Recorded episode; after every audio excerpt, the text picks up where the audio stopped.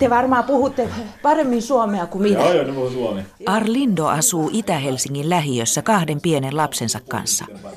Lapset avaavat oven hieman ujoina. Nimeään neljä-viisivuotiaat eivät halua kertoa tuntemattomalle. Eu falo muitas línguas, falo francês, falo português. Arlindo on angolalainen mies, joka on ehtinyt katsella Suomea harvinaisesta näkökulmasta. Hän on ollut vuosikausia Suomessa ilman oleskelulupaa laittomasti maan alla.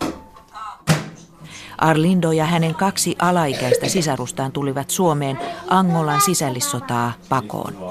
Isä oli tullut Suomeen kymmenen vuotta aikaisemmin. Äiti oli tapettu ja Arlindo itse oli joutunut viettämään vuosia lapsisotilaana. Hänen nimensä on tässä muutettu. Mä en kerto yhtään, mit, kuka mä olin kotimaassa, koska mä pelkäsin kertoa kaiken, että mä olin lapsisotilas, kaikki tommosia. Kun ne kysyi mulle, että miksi tulit Suomeen, mä vaan sanoin, että joo, mä tulin etsiä meille isää, kaikki tommosia. Mutta ne haluaisivat, että mun pitää kertoa jotain tarkemmin, miksi mä tulin Suomeen, kun mä olin tausta. Mitä sulle oli tapahtunut? Niin, niin. mikä mulla oli tapahtunut oma elämä, mutta mä pelkään ja mä uskon nyt kertoa kaikki tommosia tarinaa. No sen jälkeen mun oh, pikkusisko ja veli, ne sai oleskelua Suomeen, mutta mä oon saanut, tuli samoin negatiivinen. Millä sä sitten elit? Miten sä pysyit hengissä? Kun sä olit niinku maan alla, eikö niin? Joo, kyllä. No, onneksi mulla on sukulaiset, kun ne auttoi mulle, ne auttoi mulle ostaa vaatteet, annoin rahaa. Tai bussilippu oli tärkeintä ostaa mulle bussilippu, että en mä pysty, en mä pysty mennä junalla tai metrolla ilman lippua. Aina mun pitää olla lippu mukana, mutta me vaan elää tuommoisen monta vuotta. Mm. Kuinka monta vuotta? Oh, niin, aika, aika kahdeksan vuotta. Mä olin- Kahdeksan Joo, mä vuotta. tulin 2003 Suomeen, mutta mä sain, mä sain oleskeluluvan kah- 2011, jos mä muistan. Suomessa on siis ollut laittomasti vailla oleskelulupaa eläviä ihmisiä ennenkin, kuten Arlindon tarina osoittaa. Mutta vasta vuoden 2015 pakolaisaallon myötä heistä on alettu puhua ääneen. Heidän kohtelunsa jakaa vahvasti Suomen kansaa. Jopa siitä on erimielisyyttä, miten heitä pitäisi nimittää.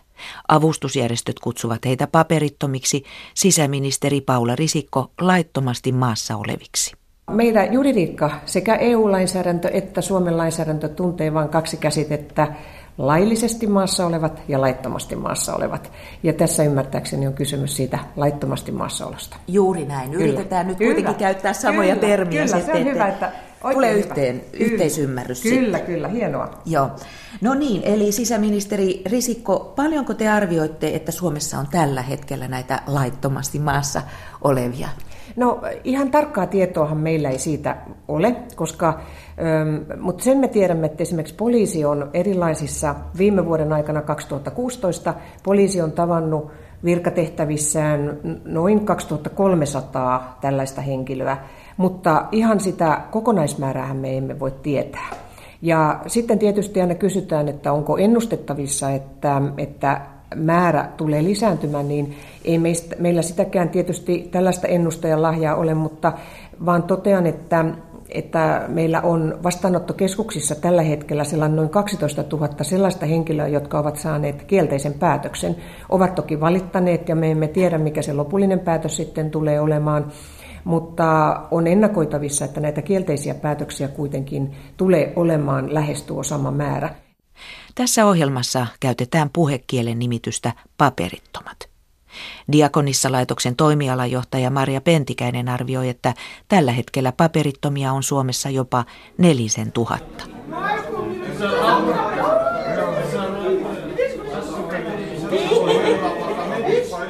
Ainakin osa paperittomista ihmisistä löytyy illan tullen viime kuukausina perustetuista hätämajoituspaikoista.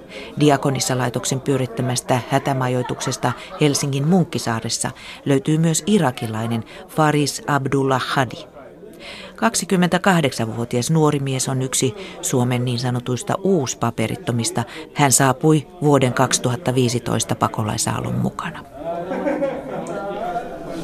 Faris, onko tämä äh, Munkkisaaren paikka sinulle koti?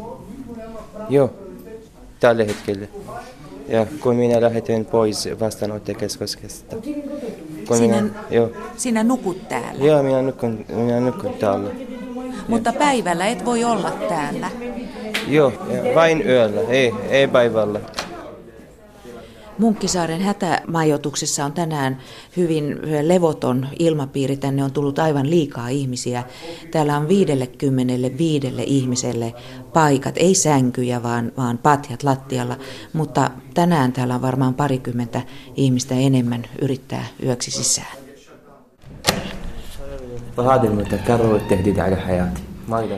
Minä pakenin Irakista silmitöntä väkivaltaa, kertoo Faris Tulkin välityksellä. Tulkkina toimii Diakonissa-laitoksen yhteisötyöntekijä Haidar al-Jourani. Faris on sunni ja hän pelkäsi erityisesti shia-ryhmien väkivaltaa. Hänen reittinsä kävi niin kuin monen muunkin, ensin Turkkiin, sitten meren yli Kreikkaan ja siitä sitten Euroopan halki Suomeen. Kukaan ei matkalla kysynyt häneltä papereita.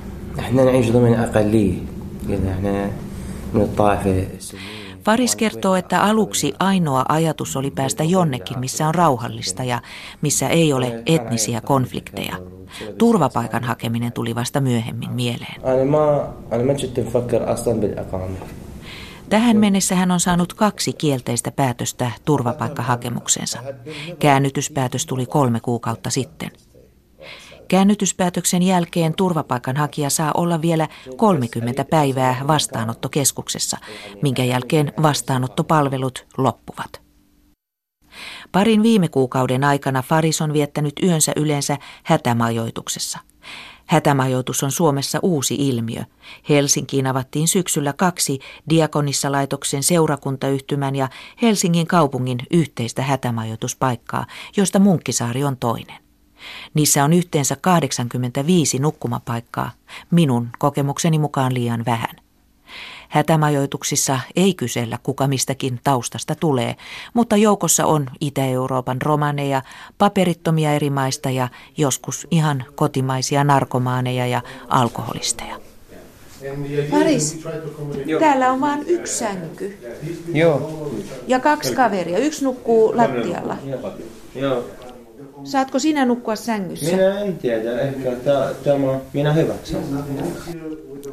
Päivällä hätämajoituksessa ei saa olla. Sieltä on lähdettävä kello seitsemän aamulla.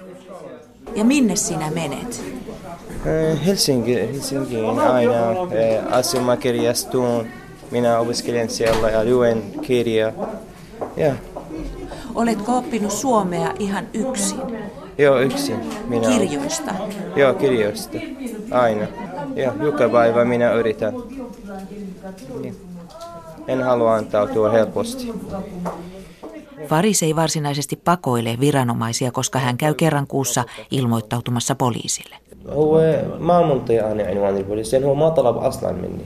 Toistaiseksi poliisi ei ole pistänyt häntä säilöönottokeskukseen säilöön. Se on kyllä mahdollista, sillä olen hyvin haavoittuvassa tilanteessa, Faris selittää.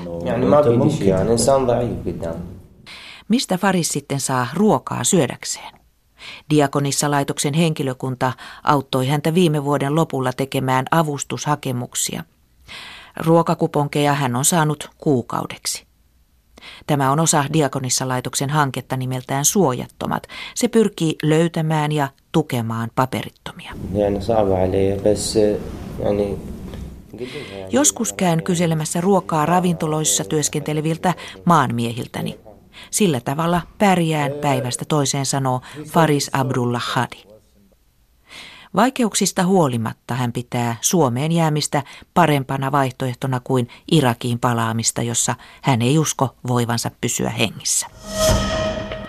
Sisäministeriön ohjeiden mukaan kuntien velvollisuutena on antaa Suomessa laittomasti oleskeleville välttämätön ja kiireellinen apu. Sisäministeri Paula Risikon mukaan se merkitsee tätä tällainen välttämätön hätäapu, hätämajoitus ja niin edelleen. Mitä tarkoittaa esimerkiksi terveydenhoidon puolella? Mikä on välttämätön hätäapu? No, meillä on jo aikaisemmin luotu lainsäädännössä se, että minkäla- mitä se on nimenomaan tämä apu, ja se on nimenomaan akuutit hoidot. Eli nimenomaan... jos meillä on sanotaan diabeetikko tuolla maan alla, niin miten häntä? No, Tarkoitus on kohdellaan? nimenomaan, että, että sellainen niin kuin henkeä uhkaavat ja tällaiset niin kuin onnettomuudet ja, ja tällainen niin kuin hätäapu totta kai annetaan. Mutta ei muuta. Ja tarkoitus on nimenomaan näin sosiaali- ja terveysministeriö linjaa. E, Miten esimerkiksi raskaana olevat naiset? No aivan varmasti, jos on kysymys niin kuin henkeä uhkaavasta tilanteesta, niin varmasti autetaan. Ja Eli otetaan tietenkin- synnytyslaitokselle. Ja totta kai siis, jos ihminen rupeaa synnyttämään, niin hänet otetaan aivan varmasti. Mm. Ja se liittyy nimenomaan siihen lainsäädäntöön, että tällaiset akuutit tilanteet hoidetaan. Koska paperittomat ihmiset ovat lähestulkoon terveyspalveluiden ulkopuolella, on syntynyt vapaaehtoisten ylläpitämiä klinikoita. Sellainen pyörii Helsingissä, Turussa, Oulussa ja Tampereella. Vapaaehtoisten joukossa on lääkäreitä, sairaanhoitajia, psykologeja ja kätilöitä. Global Clinic toimii salaisessa paikassa täällä Helsingissä. Se on avoinna kerran viikossa ja joskus täällä on ihmisiä odottamassa lääkärille pääsyä ihan jonoksi asti. Toisinaan taas on hiljaisempaa. Katsotaanpa millaista tänään.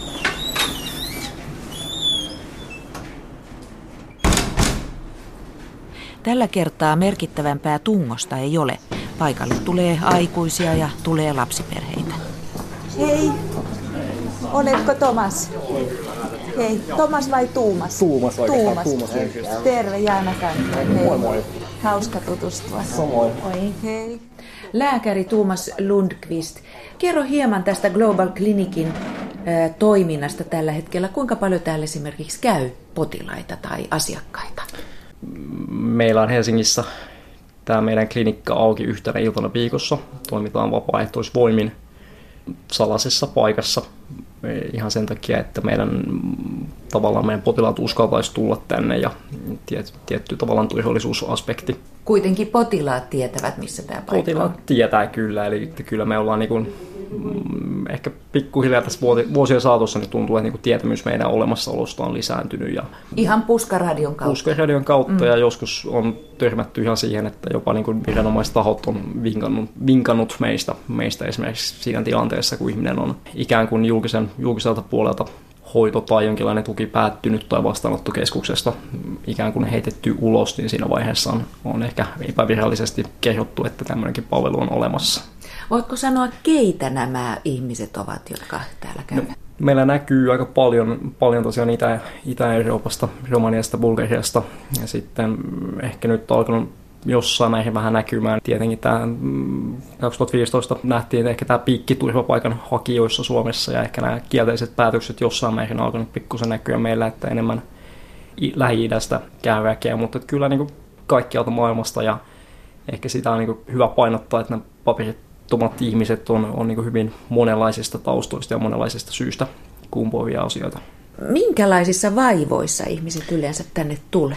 On oikeastaan kaikkia lääketieteen kenttiä niin kattavia ongelmia. Ei välttämättä pelkästään akuuttivaivoja. Ei pelkästään akuuttivaivoja. Ongelma tietenkin on se, että meidän, meidän siis klinikan toiminta on hyvin pienimuotoista ja tämä ei kyllä siis millään mitalla korvaa minkäänlaista niin kuin ikään kuin oikeaa julkista terveydenhuoltoa, eli Eli se on hyvin, hyvin vähäistä, mitä me täällä loppujen pystytään tekemään. Ja etenkin tämmöisten niin kroonisten terveysongelmien sanotaan hoito, hoito on kyllä hyvin, hyvin haastavaa meidän, meidän keinoin. Sanotaan esimerkiksi diabeetikko. Miten voitte auttaa diabeetikkoa?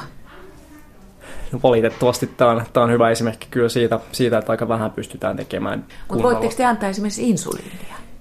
Tuota, kyllähän me tietenkin siis, me lääkärit, jotka täällä toimitaan, niin pystytään tietenkin määräämään lääkkeitä, ihan tekemään reseptejä niin kuin mistä tahansa muualta. Paperittomuus ei ole siihen este. Paperittomuus ei ole este, mutta tietenkään mitään kelakorvauksia lääkkeisiin ei saa. Niin, että heidän pitää kustan... maksaa itse. Lääkkeiden kustannukset on sitten usein iso ongelma. Meillä on toki ehkä viimeisen vuoden aikana ollaan saatu huomattavasti aiempaa enemmänkin lahjoituksia ja näillä lahjoitusvaiheilla etenkin ollaan nimenomaan aika paljon nimenomaan ehkä lääkekustannuksia katettu. Lääkäri Tuomas Lundqvist, mikä saa sinut vuodesta toiseen tekemään tällaista ilmaista vapaaehtoistyötä? Mä näen, että tämä on aika iso ihmisoikeusongelma, että meillä on tällainen tilanne Suomessa, että tietyillä ihmisillä ei ole pääsyä julkiseen terveydenhuoltoon. Mä näen sen ehkä jonkinlaisena niin kuin melkein ammattieettisenä velvoitteena, että me yritetään tehdä tälle asialle jotain. Sosiaali- ja terveysministeriön ohjeen mukaan paperittomat joutuvat maksamaan akuuttiavusta julkisessa terveydenhuollossa täydet kulut, siis huomattavasti enemmän kuin mitä me muut maksamme terveyskeskuksessa. Paperittomien kasvava määrä johtuu toissa vuoden piikistä turvapaikanhakijoissa. Vuonna 2015 Suomeen tuli yli 30 000 turvapaikanhakijaa, heistä reilusti suurin osa Irakista. Suomen linja irakilaisia turvapaikanhakijoita kohtaan tiukkeni viime keväänä, kun maahanmuuttovirasto totesi Irakin olevan turvallinen maa, johon voi palauttaa ihmisiä. Suomi kehottaa kielteisen turvapaikkapäätöksen saaneita palaamaan kotimaahansa vapaaehtoisesti. Tuhannet irakilaiset ovatkin sen tehneet, mutta aina on niitä, jotka eivät uskalla tai halua palata, vaan menevät mieluummin vaikka maan alle. Palauttamista mutkistaa se, että Suomella ja Irakilla ei ole niin sanottua palautussopimusta, joka helpottaisi ei-vapaaehtoisten palautuksia. Sopimuksesta neuvotellaan paraikaa. Tosin poliisi on palauttanut saatettuna vastahakoisia irakilaisia jo tähänkin saakka. Pari viikossa sanoo poliisitarkastaja Miia Poutanen poliisihallituksesta. Palataan takaisin sisäministeriön tiloihin ja ministeri Paula Risikon haastatteluun. Suomessahan ei perinteisesti ole ollut mitään suuria armeijoita, paperittomia ihmisiä, jos tätä termiä käytetään. Nyt näyttää siltä, että heitä tulee olemaan semmoinen joukko, joka ehkä pakoilee viranomaisia ja elää tuolla maan alla. Minkälaista porukkaa tänne ollaan synnyttämässä? No ensiksikin niin me emme missään nimessä olla synnyttämässä, vaan kaikin voimin auttamassa siihen vapaaehtoiseen paluuseen. Koska juuri näillä metodeilla, mitä me ollaan nyt suunniteltu eri ministeriöissä tehtävän, niin halutaan tukea sitä, että henkilö vapaaehtoisesti palaisi sinne kotimaahansa – jos hänellä on kerta tullut kielteinen päätös täällä Suomessa. Mutta me tiedetään, että koskaan kaikki eivät palaa. No sekin, siihen me ollaan varautunut, mutta me siitä huolimatta ollaan tekemässä sellaisia toimia, että tänne ei jäisi, että tämä maa ei voi olla houkutteleva jäädä laittomasti maahan, koska jos ajatellaan, että mitä se tarkoittaa sille ihmiselle itselleen, jos ihminen on laittomasti maassa, niin hänellä, hän on aina toisten armoilla. Mä oon itse miettinyt sitä hyvinkin pitkään, että miten tällaista henkilöä parhaiten voi auttaa, niin nimenomaan auttaa sillä, että hän vapaaehtoisesti palaa sinne kotimaahansa ja hänellä on siellä, tuetaan sitä elämisen edellytyksiä. Mutta jos siellä odottaa pelkoja, mahdollisesti kuolemaa ja väkivalta, niin semmoinen ihminen ehkä ei sitten kuitenkaan halua lähteä, vaan jää silläkin uhalla, että joutuu olemaan yhteiskunnan ulkopuolelle, niin jää tänne. Niin minkälaista porukkaa? Oletteko te huolissanne siitä, että täällä lisääntyy tämmöinen laiton väki? Onko se uhka? Onko, se, onko siinä niin kuin jotain vaaraa? Kyllä siinä on, ja ennen kaikkea tällä ihmiselle itselleen. Ja minkälaista koska, vaaraa? Kyllä, koska kun hänellä ei ole mahdollisuus tehdä työtä täällä esimerkiksi, saada sitä toimeentuloa, niin on vaarana, että hän itse ajautuu rikoskierteeseen, mutta myöskin se vaara on, että hän joutuu rikoksen kohteeksi ja hyväksi käytetyksi. Ja ainakaan itse en halua olla sellaista elämää kenellekään tukemassa, että hän on toisten armoilla hyväksi käytettynä, koska se on, se on järkyttävä tragedia. No minkälaista vaaraa mahdollisesti suomalaiselle yhteiskunnalle tämmöisestä tämmöisen joukon kasvamisesta voi koitua? No kyllähän se ilman muuta, jos, jos tulee niin kuin nimenomaan, että, että muuten selviä muuta kuin on vaarana, että joutuu itse sellaiseen rikoskierteeseen. Ja mm. eihän me tietenkään halua sitä, että, että meillä rikosten määrä lisääntyy. Ei missään nimessä. Ja, tässä on niin kuin, ja mä ennen kaikkea on huolissani siitä yksilöstä itsestäänkin, että miten, niin kuin, mitä se tarkoittaa ihmiselle. No kun tämmöinen joukko nyt on kuitenkin tänne kasvamassa, niin ollaanko kaikki tehty, kaikki päätökset ja asiat tehty ihan oikein vai olisiko jotain suunnanmuutoksen paikkaa olemassa? jos meillä tehtäisiin suuria muutoksia niin kuin toiseen suuntaan, niin, niin se kasvattaisi vetovoimaa ja ei, ei mikään maa voi olla vetovoimaisempi muista. Meillä on hyvin pitkälle samat linjat kuin Euroopan areenoilla muilla mailla Ja tästä on paljon keskusteltu myöskin ministereiden kanssa tuolla Euroopan kokouksissa ja kaikki ovat kyllä ihan samaa mieltä, että ei voi sitä vetovoimaisuutta lisätä laittomasti maahanoloon, maassaoloon. Sanoi sisäministeri Paula Risikko. Kaikki eivät ole Suomen hallituksen valitsemasta linjasta samaa mieltä. Diakonissa-laitoksen ohjelmajohtaja Maria Pentikäinen kuuluu kriitikoihin. No kyllä mä ajattelen, että erityisesti nämä ihmiset, jotka siis, joiden maat, lähinnä siis Irak, Afganistan, Somalia, pitäisi uudelleen katsoa että, ja hyväksyä se tilanne, että ei voi palauttaa ihmisiä sinne ja ihmiset eivät halua vapaaehtoisesti palata, niin olisi ehkä viisautta ottaa lusikka kauniiseen käteen ja lähteä siihen, että he saisivat ainakin väliaikaisen oleskeluluvan Suomeen. Joka aikaisemmin olikin mahdollista. Kyllä. Et meillä on muuttunut tämä tilanne Suomessa nämä statukset on muuttunut ja tämä humanitaarinen syy ja väliaikais, väliaikaisen oleskeluluvan saaminen ei tänä päivänä ole mahdollista, mutta se vaikeuttaa näiden ihmisten elämää ja vaikeuttaa myös tätä meidän yhteiskunnan tilannetta sillä tavalla ja Euroopan tilannetta, että nämä ihmiset hän sitten alkaa kulkea eri puolilla Eurooppaa. Ja tämä ei ole yhteiskuntien etu eikä näiden ihmisten etu. Niin, minkälaista väkeä tänne Suomeenkin on nyt muodostumassa, kun yhä useammat ja useammat ihmiset pakoilevat viranomaisia, ovat maan alla ja ovat kaikkien palvelujen ulkopuolella. Mitä se merkitsee? Se merkitsee helposti sitä, että täällä on nuoria, muun muassa nuoria miehiä, joilla ei ole niin kuin mitään tulevaisuuden mahdollisuutta tai näkymää tässä. Hirmu helposti voidaan ajautua rikollisille teille tai johonkin radikalisoitumiseen tai uh, jäädään helposti maan alle, että sitten elämäntavasta tulee niin erilainen, mitä meidän yhteiskunnassa pitäisi olla. Ja sama mä ajattelen, että lapsiperheet, aikuiset ei näe mitään tulevaisuutta lapsilleen. Lasten tilanne on todella huono. Et, siis ei tämä ainakaan palvele meidän yhteiskuntaa, että me rakennamme tänne, mahdollistamme tänne ihan uuden erilaisen ryhmän.